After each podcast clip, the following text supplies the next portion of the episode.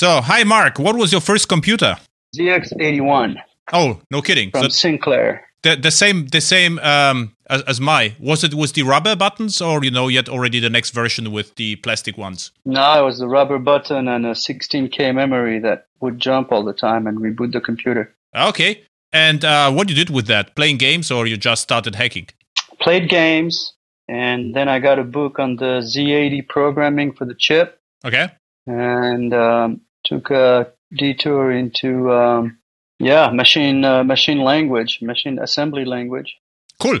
You know, when I was 14 and learned to program that way. Why you did it? So you were bored with the games, or Uh, yeah, I- you know, I was always a nerd, always a geek, so I wanted to, um, you know, learn how to program. And the Z80 was a nice chip, and that's what we had at the time. And uh, that's, yeah, was just the thing to do. And you know, in the 80s, I think, like early 80s, I'm talking about. Yeah, yeah, yeah still, I mean, with fourteen, you 80, know, 81. with fourteen, just starting hacking is not not that usual, I would say. Well, you know, uh, yeah, 82 actually, 82, and uh, had a computer and wanted to program.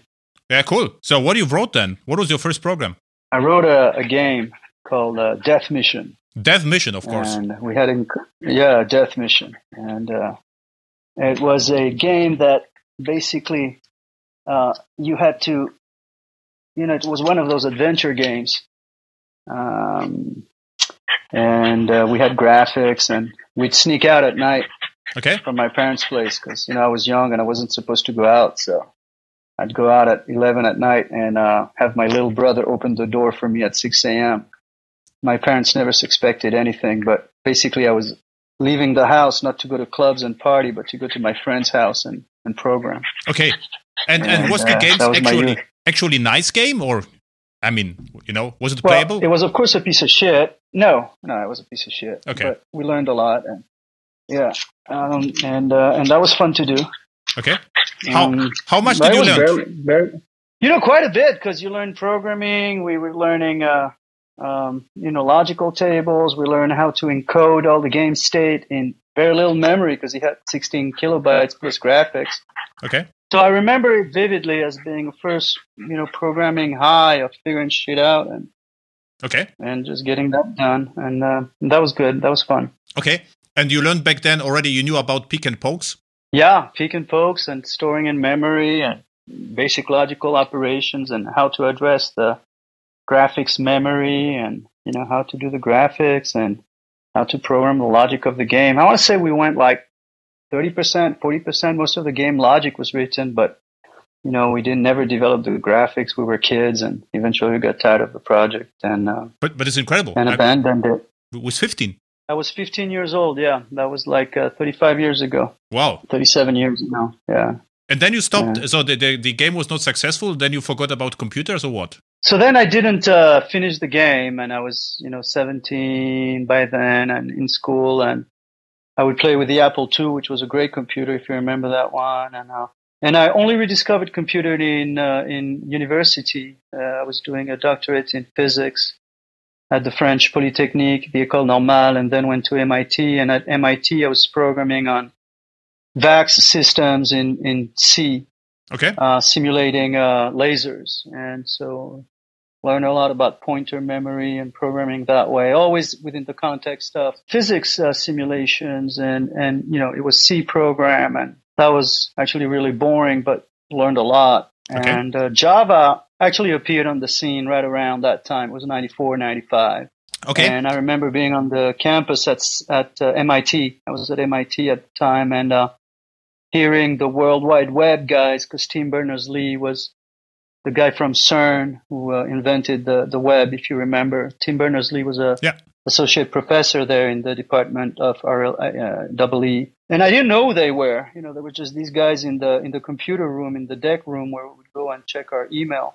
Mhm. But I remember the energy they had, and uh, every, they were so excited about what was going on. It sounded more interesting than So, so you knew physics. so you knew Tim in person. met him in person. Yeah, but I didn't know him. No. Okay, okay. I mean, I saw him, but uh, Okay. yeah, crossed him at MIT, but never, never engaged him really. Um, but the whole HTTP 1.0 team, you know, a lot of the folks were there. Um, and uh, and Java appeared, and that Java was going to be the the internet language and we are going to program the internet in Java, and, and you know it sounded very interesting to me. I was also finishing my PhD, and you know I didn't want to be the uh, the McKinsey consultant. You know, okay. I, I wasn't going to go into academia. I'm now into academia, but back then I wanted to go into industry and computers. You know, sounded sounded good, and that's the first time I encountered Java. Uh, hey, cool. Uh, in '95 at MIT. What topic you uh, uh, you studied actually in physics? So, what you were interested with physics? Um, I did my undergrad in mathematics. Oh, my master in mathematical physics, and um, and my PhD in theoretical physics, uh, even though it was applied. Okay. Um, from M- MIT, it was on lasers, and my thesis was on solving Maxwell's equation in an esoteric geometry called, called the axiconic geometry.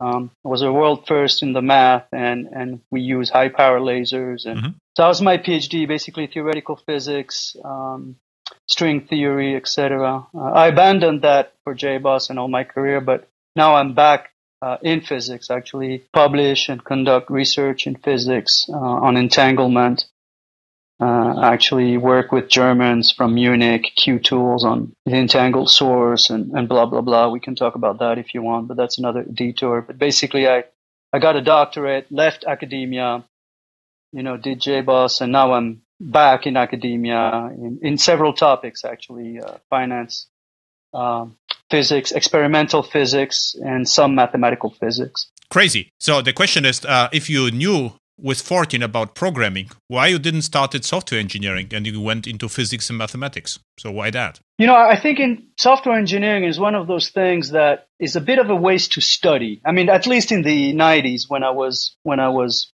you know growing up i don't know about now so don't take you know my opinion yeah. for 2020 but back then you know you would learn I, i'm kind of glad i didn't learn uh, sort of academic algorithms and, and optimization of algorithms in, in the university setting.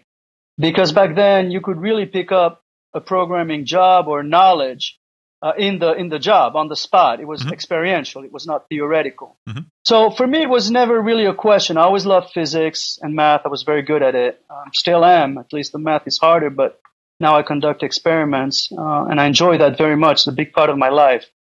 Um, and so I always had a passion for natural philosophy, physics. I discovered entanglement, you know, 30 years ago, and I'm still working on the topic. Um, and uh, so there was never any doubt. Computers were fun, but to me, they were not science. They okay. were like a job or an applied thing. And so I'm kind of glad I didn't study because, you know, you, I picked up the libraries uh, while I was working at Sun. You know, James Gosling and company that came out with Java. I was working with SAP uh, the German uh, ERP company. Mm-hmm. I was doing research for them, for Sun, and applying the libraries and EJBs and all that stuff you remember from the J2EE days.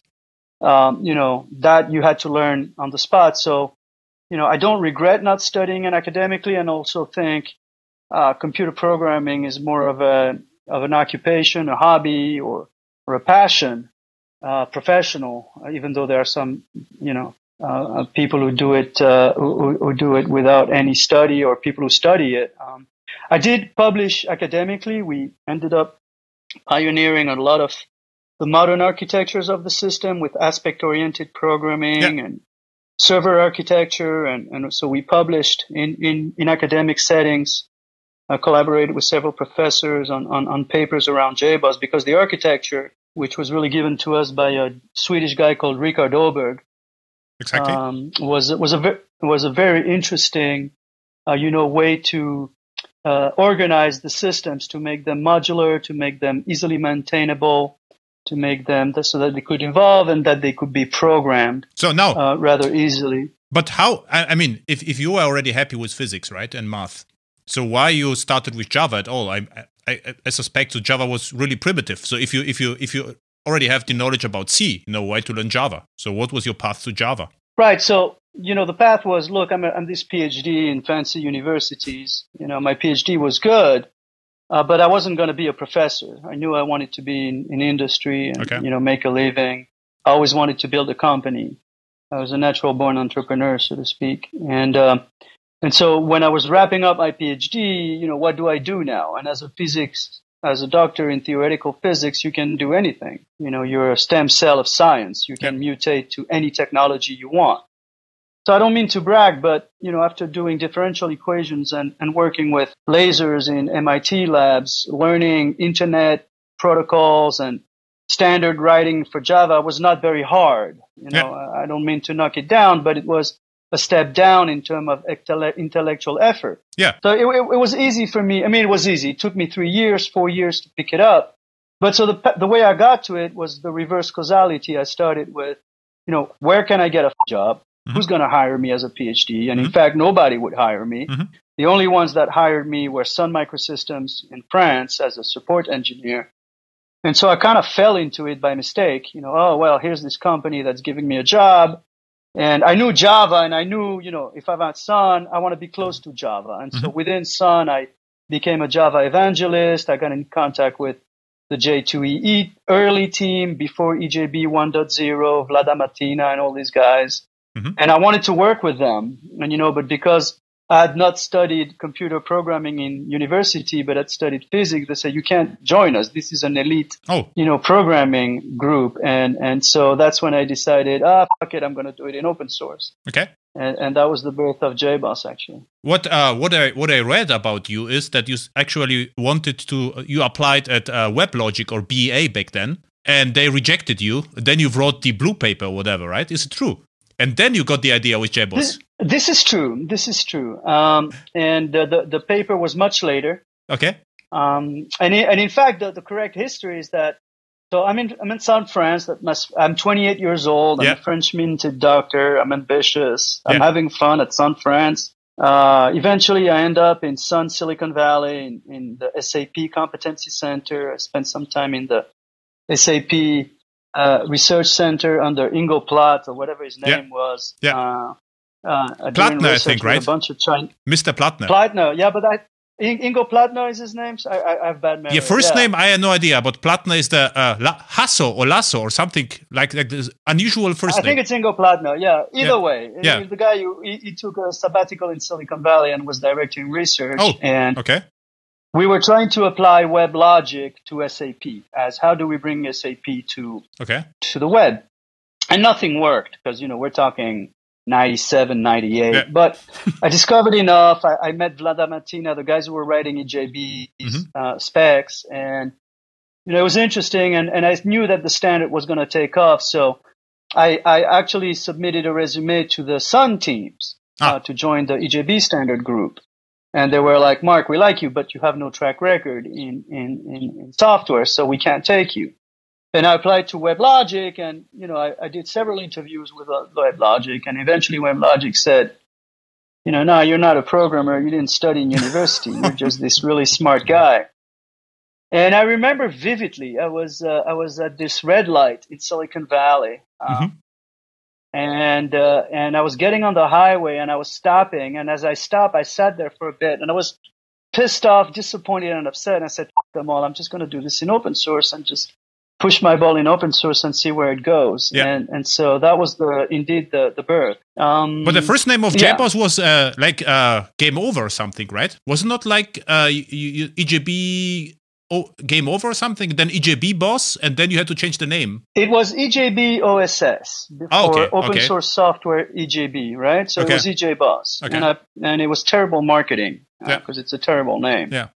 Uh, but so that was our name for a while or so, and then the the Sun lawyers sent us a you know cease and desist letter, letter saying you're using a um, you're using a uh, a, a, copyrighted uh, uh, name. You can't do that. You know, use something else. And I, I, found the other day the page where I was scribbling all the ideas, and I have eBoss. Oh, okay. Uh, you know, EJ, EJOS. Yeah. Uh, uh, uh eBoss, JBoss, mm-hmm. and uh, I think I flipped a coin. No, somebody pointed out that eBoss meant uh, uh, shit in okay. some language, in some maybe Finnish or something. I don't know.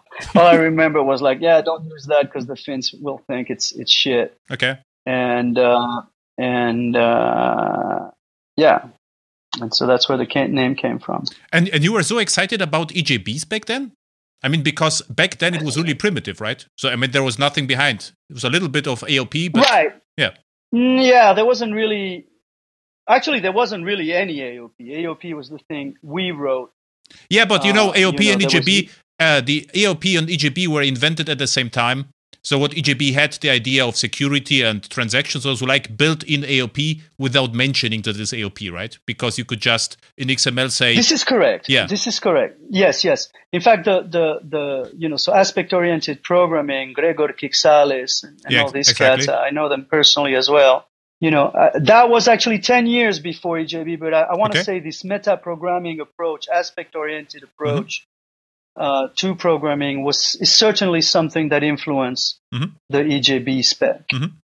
Uh, and we all we did in EJB three when I helped uh, write the standards with uh, uh, name escapes me right now, the nice woman too, but um, you know, all we did was bring it back to uh, Java, plain Java programming. But the whole aspect-oriented programming architecture, AOP, was really the underlying philosophy. Uh, and JBoss was sort of a implementation of these architectural ideas, and the Yeah. standards then eventually, you know, embraced all of it. And AOP is the standard today in server-side design, Mhm. uh, and also something you find in nature, for example. Uh, you don't have inheritance. It's not all inheritance uh, through Mendelian inheritance, meaning father-son inheritance. Sometimes you have lateral viruses Mhm. uh, that program Mhm. um, a system laterally without uh, a sexual inheritance, Mhm. right? That so that that pattern of modular system assembly, uh, a, which we called AOP in academia, uh, uh, uh, is certainly was certainly predating EJB by I want to say six or seven years with mm-hmm. Kiczales, and and EJB was the embodiment, one embodiment of that. Yeah. Not not a, a semi-modular one, so to speak. but was it actually wasn't- called AOP? Because what I did in my research, the AOP term, No, it wasn't. yeah, because the AOP and EJB was like one year off. Like AOP and EJB was roughly at the same time. What I what I did my research, the all the papers from AOP and EJBs was roughly the same, 1997 or something like this, or 1996. Yeah, I want to say that uh, 96 for AOP that you started finding. Mhm. Uh, EJB was actually yeah 96, 97. Yeah. Um, yeah, I think I think AOP as a as a marketing term is Yeah. is, is about that time. Yeah, exactly. meta programming. I think it was called meta programming Yeah. before. Mhm. Uh, you know, but AOP was a great marketing uh, uh, term. Mhm. Uh, and to answer your question, the reason I went with, with the standards as opposed to, to something else is is not so much the technology, because in fact EJB one was a piece of shit. Yeah. Uh, uh, uh, and nothing worked. Uh, it worked by number t- version two, and number version three was great. Um, but the reason was that it was obvious to me at the time that the standard efforts that Sun was pushing was what the industry needed. Mhm. Um, everybody was talking about, uh, you know, uh, uh, their own standards, and I think having uh, the Sun standard kind of allowed for the uh, internet to appear Mhm. as fast as it did. Mhm. Because otherwise, it would have been, you know, too many splintered protocols. Everybody was, you know, pushing their own servers. You know, before WebLogic, you had, uh, uh, can't remember Dynamics or Software Dynamics, things like that, that were all proprietary standards. Yeah, there was was NetDynamics, of a Persistence, Power Tier, and Gemstone That's and right, right. This was a Gemstone. Yeah. And, and for me, as actually this J2E makes sense because for me as consultants, there was no way that I could actually learn about, you know, 20 servers. So it was impossible to learn. And with the standard, for That's me, right. this was like, you know, silver lining on the horizon. Okay, okay, then at least I'll have something to learn and I know about that and I keep doing this. And this is why I was excited about uh, JBoss, EJBs, and J2E back then, right? Right, right, right. Yeah. Hey, cool. So um, there was another guy. I probably was Rick. I remember that uh, um, in the JBoss papers, uh, it was always mentioned the alien guy who did the architecture. Who was it? So Rickard Öberg was this Swedish kid Yeah. um, that studied in uh, University of Uppsala, I think. Mhm. Uh, and uh, there were three kids and this genius professor, and the genius professor would teach them. And Rickard was well known on the groups uh, and a little crazy. And he comes to Silicon Valley, and you know, I knew everybody was trying to recruit him. And he says, Marc, I, I will never come to Silicon Valley. I go, I don't care. You can stay in, in Uppsala in Sweden where you live. I'll pay you. You know, it's fine. And, mm-hmm. uh, and he says, you know, I'm an alien. Ah. I go, what do you mean? He goes, I'm an alien. I'm a military alien and I'm on Earth to help Earth. And, you know, I'm French, I, so I'm scientist and I, find it funny, but I'm also Silicon Valley and I like the folklore. So, okay. you know, I believe and I don't believe. I just listen. But basically he said, look, Earth is under a psychic attack. Uh, the psychology of Earth is unfinished. And the only way it's going to finish, according to the aliens, is if we develop an open source internet. We can't have the splintered protocols. We can have a Tower of Babel of protocols. We need one protocol to create the infrastructure of the internet, and that's how you will survive. And look at the internet now. You know, it's all open source, and yeah. our psychology is evolving extremely rapidly. So if you believe my story, wink, wink, uh, the aliens made us do it. And I remember reading the first quote from Rickard, and it was very pretty. It was very yeah. pure. It was very simple, very visual. And I said, how do you do it? And he said, I sit at my computer, and he was like a Jewish kippah. He said, the aliens beam images in the back of my head and I just see the images and I translate them. Uh-huh. And I don't think. I don't think about it. I just let the visions come. And so now with the time and the wisdom, I believe it was actual angels, aliens, ghosts, Mother Earth, whatever you want to call it. But the internet is definitely, you know, uh, uh, something from for the planet, from the planet that uh, is Earth Tech, okay. as, as I call it in the Church Space. And the Earth Tech was open source, and open source gave us this internet. And, and now, with retrospect, it makes a lot of sense. Look at what's going on with COVID. We're all at home. We're doing these, you know, uh, Zoom interviews, yeah. and, and, you know, it's great. It's fantastic. I see what he said back then. It's true today. And I'm very glad, you know, that, that uh, aliens helped. What, and what, what Rick is doing right now? Is it still around? You know, it's funny. I I, uh, I looked him up. Like uh, I looked him up because we had a, a, bad fallout. He was a very, I was a very proud man, and he was a very proud young okay. man, and and eventually uh, he really tried to to to focus, and and it was a fun story that, yeah, it's just a good bad memory, if you will. But okay. um, right now, I don't know. Last I checked, I checked like last week actually. Okay. I thought of him in ten years, and I checked last week Oh, I wonder what he's doing. And he's in Kuala Lumpur. Uh, he gave an interview four years ago on some software he was doing, and that's all I know about him. Um, but yeah, cool story uh, regarding uh, military. What I also read from about you is that you are a special forces guy. Is it true? Yes, I uh, I, I went I entered the École Polytechnique, which is a military school, okay. uh, math school, mm-hmm. uh, but depends on the Ministry of Defense ever since Napoleon because Napoleon uh, uh, authorized the formation of elite math schools for the military to protect the democracy. Okay. And so it's a French institution, it's a French tradition, and if you go there, uh, uh, it's fantastic because you are paid as a lieutenant of the of the army. I volunteered uh, within that to go to the paratroopers, and I was a lieutenant in the paratroopers. Jumped out of planes and but is it yeah. really hard training, or you know, just uh, fun to the math, or was it really, really special forces? You know, physical training, or more or less like you know, just. It was extremely. It was extremely physical. Okay. Number one, but I was very in shape back then. You're still um, in shape. You look great. Thank you. Yeah, you too. Uh, uh, you know, we, we make efforts. Um, yeah. uh, what was hard was the psychology of it, but it was the first time that I encountered a different operating system. Now I was part of elite uh, military troops. My sergeant was called uh, Sergeant Andlauer, and okay. he had a uh, he had a Third Reich tattoo oh. Uh, of an eagle on his chest. Okay, you know, and it was the first time as a protected French math nerd, you know, polytechnique little kid who does math and thinks that's it that oh my god there's another world there's another way of thinking there's and so it was the first time i encountered a different psychology and that was very hard mm-hmm.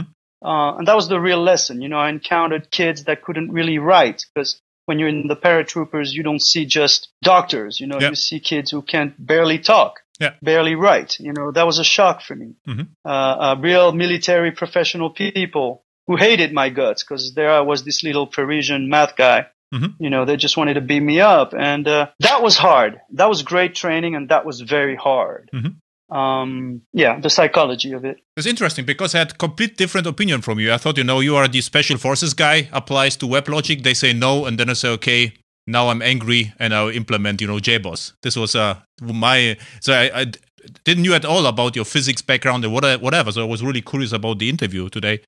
Um, so with the JBoss, so you wanted to have commercial success, or was it more like you know you were just angry and you wanted you know to create something by your own and show how good it can be, something like this, and the commercial success came later, or you you wanted to be uh, commercially successful from day one? Uh, I was not angry, uh, even though I reacted to the rejection.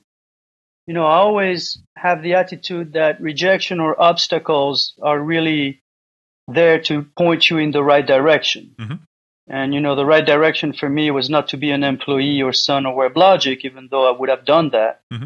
Uh, and so, in the negative experience came a very positive, which is I always wanted to be an entrepreneur, actually. So to answer your question, my first goal was to make money, uh, mm-hmm. to survive, to live, to make a living in Silicon Valley. I was married, and the first time I told my wife I was going to do open source software, she called me stupid. Mm-hmm. Um, my ex-wife now, you know, because who gives away the work for free? But I always wanted to make a living. Mm-hmm. I wasn't solely motivated by the money, far from it. Uh, I uh, I respect and like money. Money, I think, is an important psychic construct that mm. people don't understand, even mm. those who like money. Um, and so I always had a I want to call it a healthy relationship with money. I was difficult in in open source, and Java was great for that because most of the open source cats had a attitude, you know, that was it has to be free. Mm-hmm. Uh, free as in beer, like for zero cost, so mm-hmm. no charging money, and money was dirty, etc. And I never had that. I always wanted JBoss to be successful. And so, you know, I was making $3 million in training before we even went for VC money mm-hmm. uh, in 2003. And those were the best years of JBoss, where I was living in my living room. We were doing work from home back in 2001, and it was paradise. We would travel and meet each other in JBoss conferences, and there was 40, 50 of us, and we party our asses off and the rest of the time we were at home with our kids and and making a great living. We were making millions of dollars. It was paradise. It mm-hmm. was great. And you know, and now I see the same happening on a mass scale. You know, back then it was a unique luxury to do work from home and just travel when we wanted. Today, it's probably going to be the norm for the masses, or at least the professional, you know, that can do work from home. Typically, every single programmer I know. Mm-hmm. You know, so so yeah, yeah. So it was, uh, yeah, great time, great memories actually back then. Mm-hmm. Yeah, it was it was a sweet time, and I'm not. I, I forgot the question, which is why I stopped talking because I can go and rant without a question. Oh no, the but, question was uh, you answered the question. My question was whether you planned, you know, to be commercially successful from the beginning, or more. I was about- always ambitious. Uh, okay. Yeah, I was always ambitious and wanted the company to succeed, and and this was something that set me apart with the open source crowd. And so, on the one hand, you know, I had the business guys of Java going like, why are you destroying, the guys at IBM said, and Sun would tell me, why are you destroying a billion dollar industry? Mm-hmm. The fuck is wrong with you? Mm-hmm. We're making money here. Mm-hmm. And on the other hand, I had, you know, some of the, what I, some of the fascists of open source that were saying, you make money. This is bad. Yeah. And ironically, it was on the fringe. It, it wasn't the core groups. You know, it was like guys like at Apple. We met Apple and I remember this VP you know, telling me, I, I, I fucking wanted to slap him. He says, uh, "Oh, hey, I hear you charge uh, you charge for your documentation. That's not very open source." You know. Meanwhile, the the guy had the keys to his Porsche on his on the table. You know, yeah. and I'm thinking, yeah. "Shut up! What the." F-? You know. so I always wanted to make a living. I wanted my friends to make a living, and we did invent one of the first commercially viable business models for open source, yeah. if you if you remember. Mm-hmm. Ironically, ironically, it was called uh, a professional open source, uh, which spells POS, which also means piece of shit. Uh, but pro- professional open source was one of the first models on how to make a living. Mm-hmm. And yes, to answer your question, whether it, I was always ambitious, I was I always wanted to make it. Yeah, for sure. But was actually a genius because uh, starting with open source to make money was not obvious. It wouldn't be obvious to me at the beginning, I had to say. It wasn't obvious to anyone. It wasn't okay. even obvious to me. Okay. Uh, you know, the, the, the first way I, I, I uh, and, and to answer, to, to touch upon genius, genius is usually experiential and theoretical. So whether it's not obvious intellectually is one thing, but what I did was actually did it. Mhm. And we thought we were going to basically invent the cloud and that's how we would monetize the open source layer. Mhm. And I remember sitting in a, in a VC uh, meeting uh, at, a, at a fan, uh, the very famous VC in Silicon Valley, and they look at my business model, which was basically the cloud. It was AWS Mhm. in '97, which Mhm. was 10 years too early. Mhm. And they go, "This is not a bad business model; it's a horrible business model." And I remember being very insulted, like, "No, no, I know this is going to work," but this was my head. Yeah. Now, real genius came when actually it was the others, it was the customers, and it was Rickard Öberg, and it was everybody around. And the customers would tell us, "Oh, hey, we like this. Can you train us?" And yeah, we could easily develop training. And Rickard had developed something that didn't suck, and Scott Stark had made it a product that we could distribute. And so, you know, the ideas is one thing, and then how do you bring it to the market while listening to the customers who wanted to pay for support, who wanted to pay for documentation, who wanted to pay for training? You know, that's where the real genius comes. And in the military, there's a, a mantra, uh, walk the path, uh, and trust the one in front, trust the one in the back and know where you're going. And Mhm. so you enchant long. You have where do you want to go? Mhm. And that's the mental part. But the real genius is in the execution that couples, you know, what do people want? And so it wasn't obvious and a lot of people participated. A lot of people like you actually, um, a lot of consultants, you know, would tell us what they needed to deploy it and, and we would listen. And, uh, and so, you know, it wasn't just us. Um, it wasn't just us and uh and and that's where the real genius came when it was just not just in my head even though i was a big part of it and father of it but when other people go like oh yeah i believe that and guys like sacha Labourey that ran jboss in europe and then ran it at red hat who wrote the clustering for jboss from switzerland i remembered yesterday how we came to our london training during the 9-11 attacks and he was this very very motivated consultant. And so the, the, it was genius, including aliens. Aliens are always involved in genius. They're the, the, the spur. You laugh, but it's true. Ever since the angels, you know, it's like, who's giving us this inspiration? Is it something that ev- every planet discovers? And the answer is probably yes. Mhm. Um, but that genius is both experiential, theoretical, community based, financial. There's a part of almost art to it, software art, and, and how we went about it. We were lucky, um, but it was a lot of open source community building, marketing that way, and and and that indeed was was the genius of it. Okay, Um, so probably yeah. it wasn't digi- uh, genius. It was disruptive, and it was courageous. It was courageous. Um, you know, when people ask me what's the main quality you recommend from an entrep- for an entrepreneur, it's probably courage, you know, and persistence. Don't be afraid. And in fact, if you don't realize the danger, like a Mhm. military, it's even better.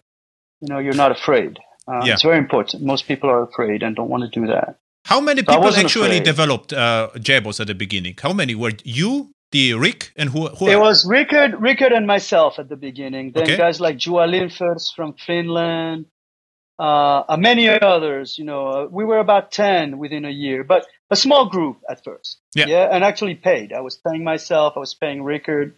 He was working from home from Switzerland back in 2000. Uh, and a small group of ten, and you know, people think in open source you have a thousand people helping you, but it's not the way it works. Um, uh, so it was a small group, yeah. Yeah, this is what I always tell. You know, I'm consultant. I go off to enterprise companies and I tell them, you know, JBoss was developed by tiny amount of, of, of, of developers. Hibernate, even worse. You know, Gavin King started Hibernate. Was one guy, and then the the others came.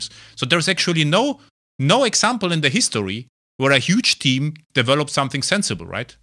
Whatever happens was always small. This is an teams. interesting point. This is an interesting point. I, I, I do think, you know, there is this part, uh, it is true that it's rarely a large committee that develops excellent software. Yeah. Uh, and what you end up, but it is not true that great software is solely developed by individuals specifically today. No. Let me expand a little bit on that. It's always a pyramid structure. Mhm. Yeah, you have an elite uh, and a tight controlled group uh, that can uh, that can, yes, that can develop the software.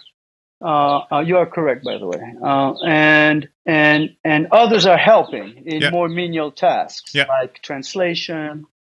You know, I benefited a lot from a lot of people around the world translating our documentation.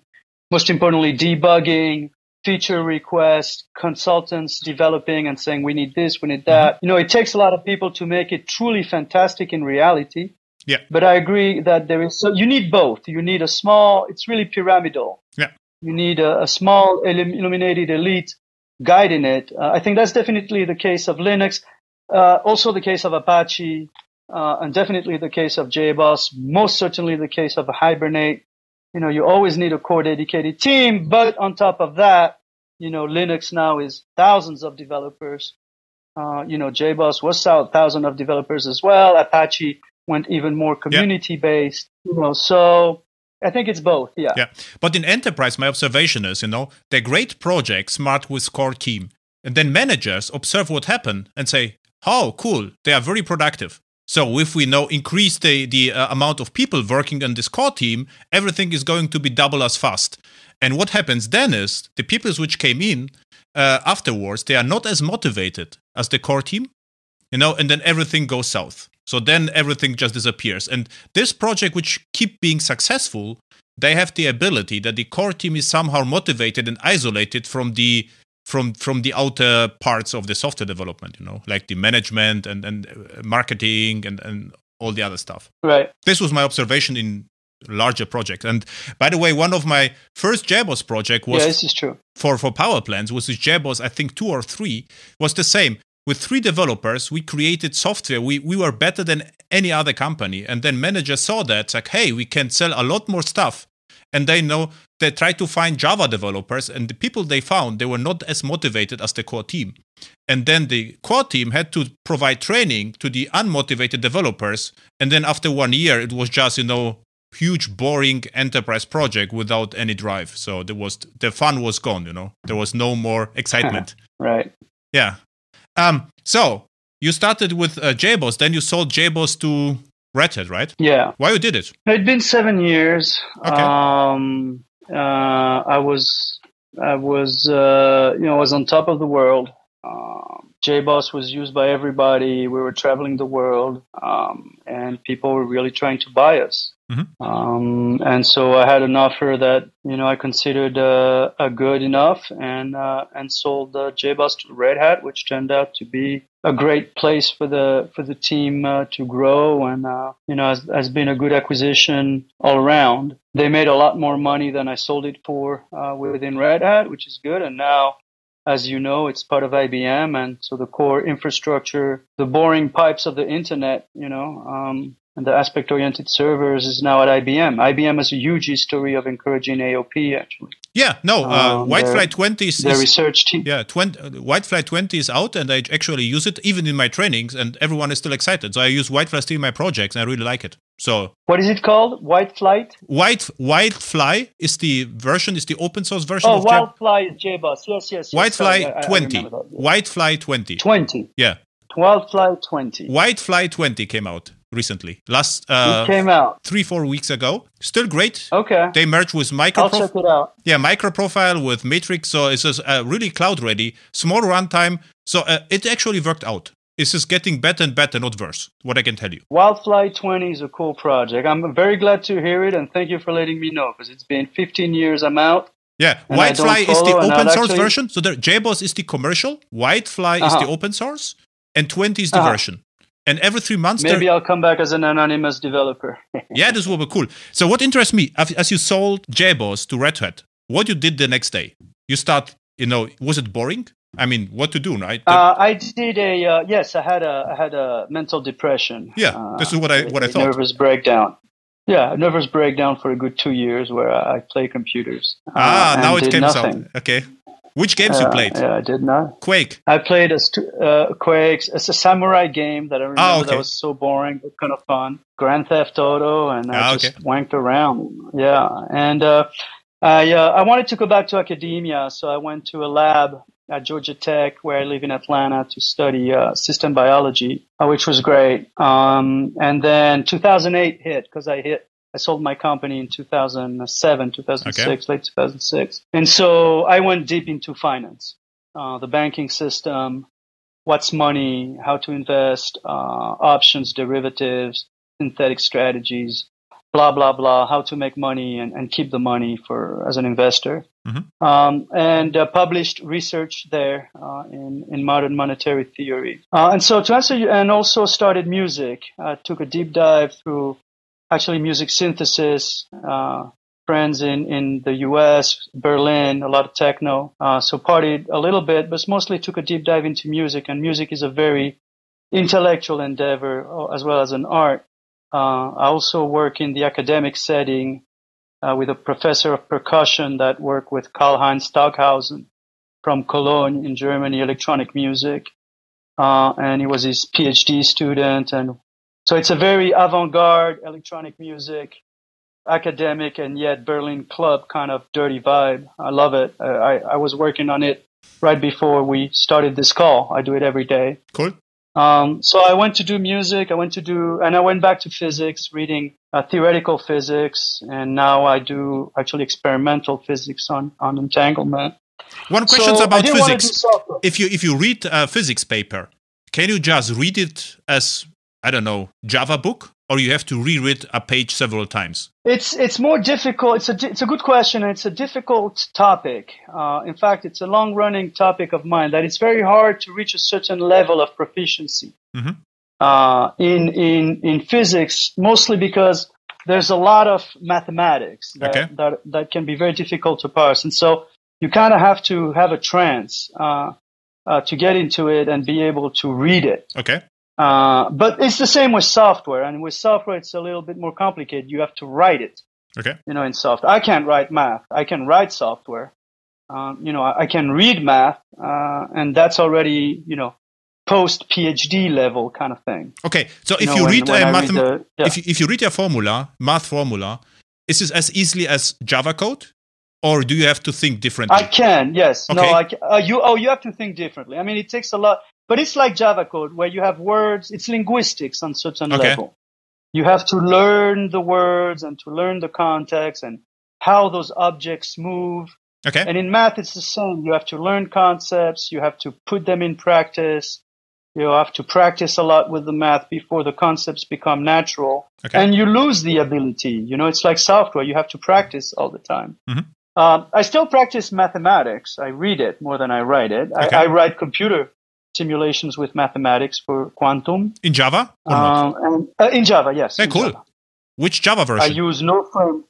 Uh, Java 8 because I use parallel programming. Okay.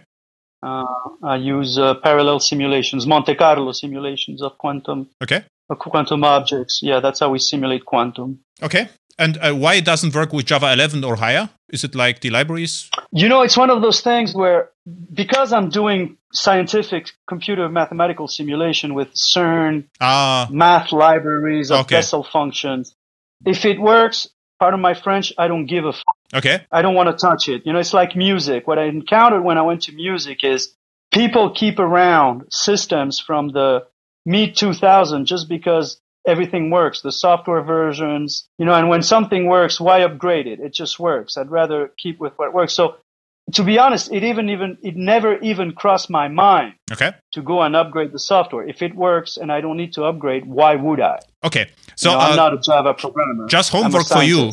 So if there's nothing else to do, Java 15 is around the corner, and there's a concept called fibers. Fibers. Fibers. And this is like uh, multi or let's call it reactive programming with request response and can help you with performance in math. Just, you know, small thing. Interesting. Java 15. Parallel? Yeah. Java 15. Parallel. Java 15 yeah. and fibers. Okay. Fibers in Java 15. Okay. This is your next assignment.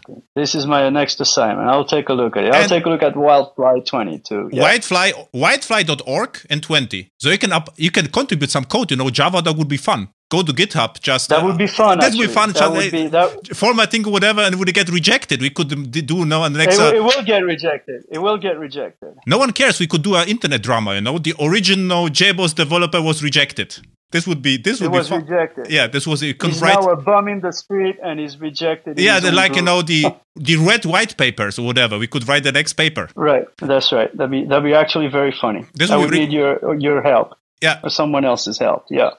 Um, I like it. about um, the uh, the uh, what I also wanted to to ask you is uh, you started a new company, right? Yes, yes. I started a new company in crypto. Uh, so after doing a lot of uh, physics, magic, music, finance, and and just living and uh, becoming a philosopher and a mystic and da da da, I, I decided to come back to work and apply what I'd learned. mentor younger kids. You know, you mentioned earlier Gemstone, but one of the persons that was instrumental in JBoss was a guy called Bob Bickel, and Bob was the boss of Gemstone that okay. had been acquired by HP. And um, I remember I sent him a letter saying, why, don't, why doesn't HP take our software? And he answered, which was very nice. He was the CEO of the middleware division at HP through the Gemstone acquisition. And he said, uh, stand still, you know, we're shutting down the division. I'll come help you. Um, and so I can apply now just like you did and teach others. And so Two Prime, we're a crypto product. We focus on institutional grade investment products that are based on crypto, kind of like Bitcoin and Ethereum okay. and staking and DeFi. And uh, it's an application of software, technology, banking theory, magic.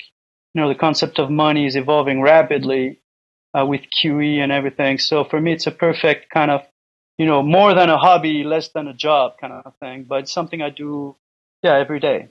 Um, but what is the use and, case? Uh, and that's going very well. What is the use case? Is that crypto is actually a pretty decent uh, uh, uh, way to protect your money and invest in a safe way. Uh, it's counterintuitive, but what works very well in crypto are the store of value functions like gold, so you can put your money. Rich guys like me need places to put money. Mm-hmm. Uh, and you can do the stock market, you can do debt. Crypto is yet another asset class, and it's an asset class with interesting technical characteristics, very high velocity of the markets, non-transparency of the markets, a capital formation like ICOs work very well. Stable coins have something to say to banking infrastructure. Central banks are working with stable coins, blah, blah, blah, blah, blah. And uh, two prime markets, our flagship product is FF1. We introduced in March on the day Bitcoin lost half its value, I mean, the day Bitcoin crashed, we launched. So we launched FF1 the worst possible day. Okay. And since then, we started at $3. I think as of this morning, it's at $4.50. So it's gained, as, you know, 50% of its value. So yeah, a Bitcoin uh, competitor, something like this? So it, we, we invest in Bitcoin in the back end. Okay. We leverage Bitcoin, but what we do is we smooth out the volatility of Bitcoin. Okay. So it's like investing in Bitcoin, but without the volatility left and right. Okay. We smooth out the curve and we have some gain, whereas Bitcoin has remained rather flat over the, the past four months. But uh, ah. so it's an investment product for people who don't know crypto because, you know, what's the difference between Bitcoin, Ethereum, and why Lynx or, or, or, or why Tezos and the altcoins and why Doge and, you know, and, and it's a full-time job to not be scammed. Okay. put it this way. So, so you are doing ro- things right. Is, yeah. So you're a robo investor in Bitcoin. So you have your algorithms which invest in Bitcoin and sell and buy Bitcoins to smooth it out, right? So we have the robots in the back. Actually, it's manual right now, but we have an, uh, an allocation strategy to hold, to hold out. Most importantly, we have a treasury that allows us to market make in a way that the price is smoothed out. Okay. It's very technical, but it's just the way exchanges work. Uh, it's actually a little bit of magic. Mm-hmm. Uh, and so it smoothes out, it, it makes a slope. So mathematically, what we do is we mix Bitcoins and stable coins programmatically. And so if Bitcoin is volatile and, you know, like this volatility yeah. and a stable coin has no volatility, uh, imagine a flat line and a vertical wall. Mm-hmm. We kind of have this diagonal line of a smooth ride. Mm-hmm.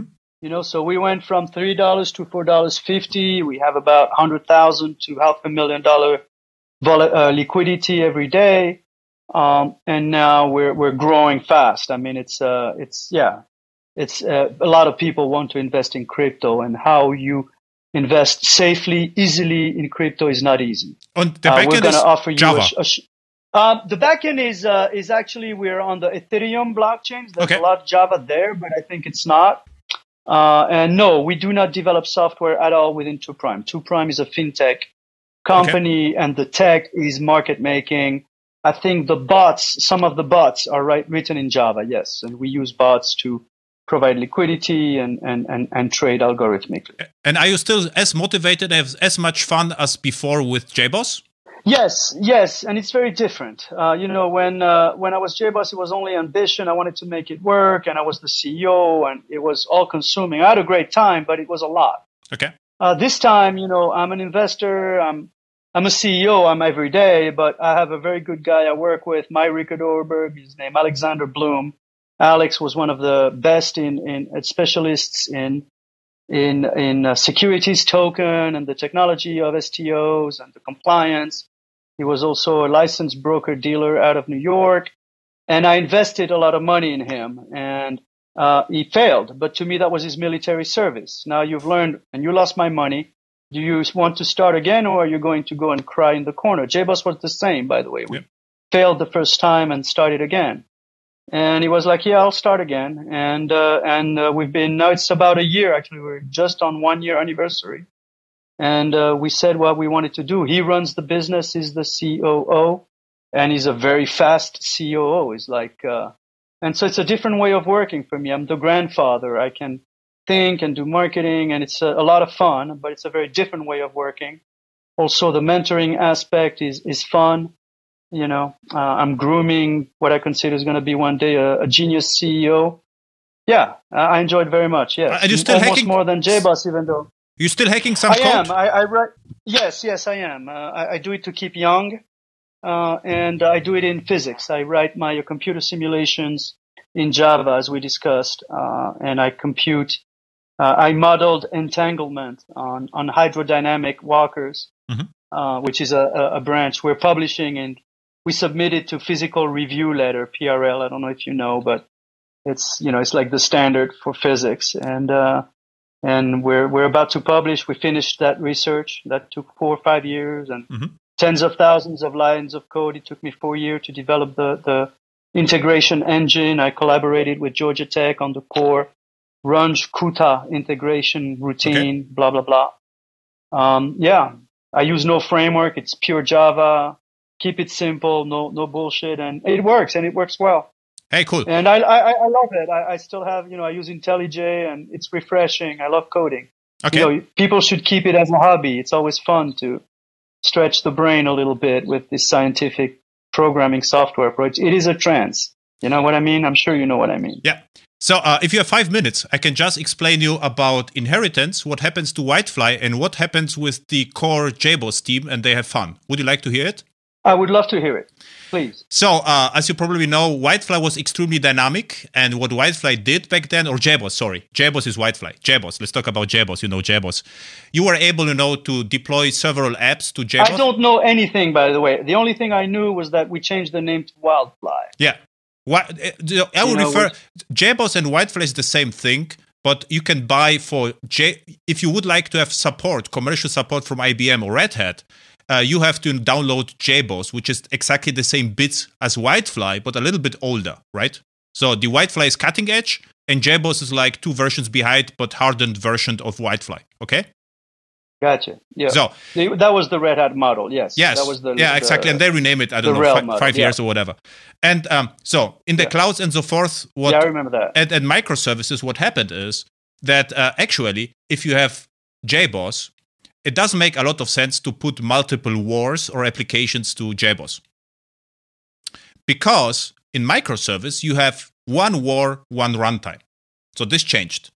We have Docker containers, a cloud in a Docker container. In a container, you have one instance of JVM, one instance of Wildfly or JBoss, and one instance of the app running on JBoss. And the problem was people said Java is too slow, it is not reasonable for the clouds. And what the what the JBoss engineers did with a little optimizations, they say, look, we actually don't need the dynamic behavior. And what they did, they created a new framework which actually uses all the JBoss libraries from back then. Not all the JBoss libraries, but it's based on the JBoss and Wildfly system. And what they do, they optimize upfront everything. So they read the deployment descriptors and they uh, they read the XML and generate bytecode.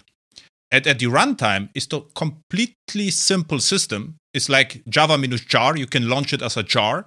This is w- one jar and it starts. There is no reflection. So actually opposite what Rick did back then, or not the opposite. What Rickard did. yeah, It's funny. I was thinking about that yesterday. because uh, what, on, what you on. did what you did back then, you had like EJB. I remember like 15 dynamic proxies, you know, with the AOP. No, but so it's funny. I was reading that literally two days ago. Sorry Yeah, see, interrupt. It's such a Al- aliens, it's aliens kick I like the in. coincidence. Eh, hey, aliens, kick no, in, aliens. kick in. Probably. we- No, hey, you laughed about angels, but I was focusing on the fact that what the dynamic proxies did was change a uh, a, a structure signature, right? Mhm. Uh, uh, the, the, the, the, the, the compilation hard signature as opposed to uh, uh, type safe. You know, ch- change a type Java class into a generic invocation. yes. And the signature was invoke. Yeah. And we had invoke in the payload. And invoke in magical, uh, angelic theories, you invoke the angels. Okay. And it's funny when I think that most of the internet is invoking angels all day long on Linux diamonds, okay. on Linux, Unix diamonds. Okay. Let that sink in for a little bit Okay. as far as Nokia, Enochian magic goes, you know, dark magic, black magic, right there. So JBoss invoked, but that was the genius. And the genius of Rickard was being able to have a deployer that could do this dynamically. So you say they've removed the dynamic proxies. Yes. Go on. Uh, but Yes, uh, okay. not remove. I mean, they, it happens at build time. So at build Okay. time, they already know that we need transaction security, matrix, or whatever, and they add everything as bytecode without the dynamic behavior. Because uh, in the cloud, we don't need to reconfigure the JBoss at the fly. We just kill it and start a new one. But the cool story is what happened right now is the project is called Quarkus. All the guys you know, Emmanuel Bernard and so forth, they're working. Jason Greene, they're working on Quarkus. And the Quarkus Spell that for me. Quarkus. Q U R. I send you in the chat in a second. Quarkus. Quarkus. Well, I- spell it so people know. Q U. Q U. Everyone knows about that. No, just you don't know about it. You know. oh, the whole world knows about that. So we do a little bit, So a little bit education for for the JBoss guy. So this is Q U A R K U S. Quarkus. Quarkus. Quarkus, like yeah. Quarks. Quarks. Like qu- exactly. Okay. Supersonic subatomic Java. And what happened Quarks. right Wow. Y- Super. Yeah, this is this is exactly. And what happened right now? It is the fastest moving f- framework in Java world right now. It is uh, it is Red Hat and IBM. This is the same company, as you probably know. And this it was revealed around one year ago. And the cool story is a small Quarkus application is smaller than empty Tomcat or Jetty. So they are incredible small. Wow. Okay. And now it comes. Yeah. I, I tell you this, you will uh, immediately shut down your company, you know, and, and contribute to Quarkus as, if I tell you this. Oracle, Oracle, You know what you're gonna do? You're gonna send me like a bug report and the correction, and I'm gonna submit it as Marc Fleury, or you submit it as Marc Fleury, and I, you have my my okay. Okay. okay. I'm gonna trust you with it, and let's have some fun with it. Don't tell them for a little while. yeah, okay. The, the, the- we have to keep, you know, the podcast encrypted. send it to me. Yeah. yeah. Yeah. Yeah. Yeah. yeah. And no- now on, let's yeah. listen. The last thing is the, uh, uh, you know, the Open JDK. You have a JDK, whatever. And there is another JDK called Graal VM. Graal. And this Graal VM, Graal VM. yes, the Graal Yeah. VM comes from Oracle, but it's completely open source. Okay. And the Graal Okay. VM, you can uh, cross compile Java bytecode into native code. So they are able to, to take a Java application and create a single binary which contains JVM and the Java application. This is roughly 20 megs big. Okay? 20 megs. That's nothing. Nothing. And it starts in 10 milliseconds. Nothing. It is as it is 10 milliseconds it's, it's like C like C code, you know. And now and now the cool but the but the Graal VM is really hard to uh, let's say to instrument because reflection doesn't work. So you have you know to tell this is these are my dependencies, these classes are loaded, so it's a painful experience, I would say. And what Quarkus guys did is they know everything at build time. They pass all the dependencies to Graal VM, and now you are able to have you know Quarkus or JBoss as a single dependency, which is 20, 30 megs big, starts in 10 milliseconds and consumes roughly 20 megs of RAM. Everything. And now, Fantastic. Yeah. So you have 20 megs of RAM, 10 millisecond native code compiled, yeah, of course, you know, we were targeting the developers back then. Yeah. And so the dynamic proxies meant as a developer, you didn't have to restart the system. Yeah.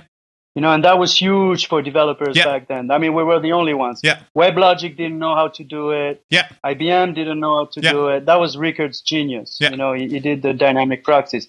But it makes sense now that it's the cloud that, you know, the dyna- developers are, they're already there. And so we're going to optimize the runtime. And so, But the yeah, cool story is, makes a lot if your server starts, Yeah, go on. i- if the server starts in 10 milliseconds, why to reconfigure it? I just shut it down and start a new one. This is the cool story. Right.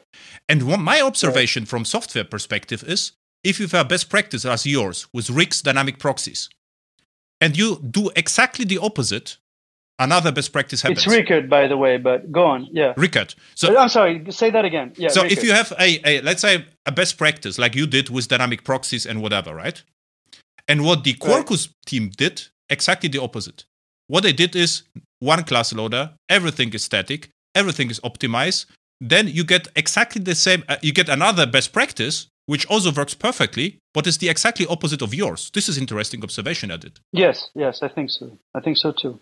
And it makes sense in the context of, you know, it's now deployment runtime centric, Yeah. the cloud. Yeah. You know, the developer's value add is in configuring all of that. I get that. It makes sense. You know? yeah this was Again, we were optimizing. No, what made JBoss back then was the fact that the developers loved us because Yeah. we they were very fast. And Yeah. a lot of people were developing with JBoss and deploying on IBM, if you remember. yeah days yeah of course on WebSphere, you Yeah. know? Yeah, yeah. And it's interesting that, you know, it's the reverse now. Yeah. And so who's leading that? Is it, uh, is, uh, who, who's part of that team? the whole Red Hat. The cool story is, uh, I think there are uh, around 100 Red Hat contributors. Uh, the team leaders, I think Emmanuel Bernard, Jason Greene, uh, Emmanuel uh, the, uh, Jason Greene? uh, Mark Little. Uh, they are, everyone is working. Mark Little, sure, yeah. Very cool, very cool. Really I- I'll go and add my name there. this is this is Let's the do that. this Yeah. is the this is the next way. So no, JBoss started the first revolution. Now we have the second. the second, and it's also JBoss. I love Yeah, it. it is a, like this Sign is me like up. Sign me up in the troop, the military. Yeah, come back and do one this is like inheritance with a little bit cross injection by virus or something like this. You know. So why why do you say inheritance is different in this framework? So the inter- inheritance No, no, no, no, no, no are- difference. We, we said, you know, Yeah. you, you told me in the nature we have the inheritance. Not always is true. You, virus can also change, you know, the genes. This is what you what you told me ten minutes ago. Right. So the assembly of an operating Yeah. system can be done through inheritance, right? Just like DNA is done through sexual Yeah. inheritance, which is, which is Mendelian inheritance. Yeah, and But viruses, which is mean they're vertical, right? Yeah. From top to down, passing of genes over generations, very slow. Whereas the horizontal uh, programming of nature is through viruses, RNA. yeah, Uh, so the RNA are the aspects. yeah, Okay, so for example, in, in, in the water, the aspects of photosynthesis Mhm. uh, is passed in an RNA strand that a species can adopt, and when it does, it is capable of phytoplankton. Typically, Mhm. is an aspect-oriented, programmed, uh, energy transforming thing. So. Uh, uh, and and so AOP was really is really also part of how nature programs. Mhm. Uh, you know, all the viruses are aspects. You know, um, No, yeah. yeah, what I said with inheritance was I just made a little bit fun because you know, uh, JBoss is the father and Quarkus is the child. You know, so this is what I said. It's like inheritance because because in Quarkus still uses the uh, JBoss libraries behind the scenes. Hibernate is there, Uh-huh. and there is the the old HTTP server. So they are still the libraries, but they are list, used differently. So I wanted to tell you this. It's an interesting story. That is an interesting story, and thank you for sharing because I had no idea, and I love the fact that they're the cool kids on the block again. Yeah, The boys are back in town. exactly. That is great. Uh, yeah. So I don't want to, yeah to steal your so time. is uh no no no no it's fine. Uh, so Emmanuel Bernard is leading the team. Uh, is uh is uh Gavin King still there? Is he? No, involved? Gavin King is not there. I would also try to invite him to podcast, but is not there. I would love to listen to Gavin. Yeah, see what But he has uh, to say. Yeah. I have uh, Jason Greene, I have Mark Little on my podcast. Emmanuel Bernard was interviewed, so I can listen to the guys if you like. And uh, Yeah, I would love to. I'll probably do that. Send me a link, please. yeah, thank you. I will publish the podcast Yeah. with you next week, probably. So I will send you the link. Yeah. If you would like to, that I Yeah. put some links to your company, just send me the links. I will find you on the Twitter. I will put at least your Twitter account and whatever links. Yeah, I put the Twitter account for Two Prime and twoprime.io, and it's good enough. Thank you. And do send me links about the about the Quarkus project. I may want to pull a prank on them. Yeah, that's be uh, cool. like this this would be cool. Okay. Yeah. Let, yeah, let's have some fun with it. Right? Be discreet. Okay. Okay. Thank you. Was fun, and I could re-invite you, you, in one year, whatever, because it was really fun to talk with you. Uh, and uh, yeah, this was uh, about software engineering and how how how life goes. This is actually interesting story, right? Sounds good. Thank you. Bye. Bye.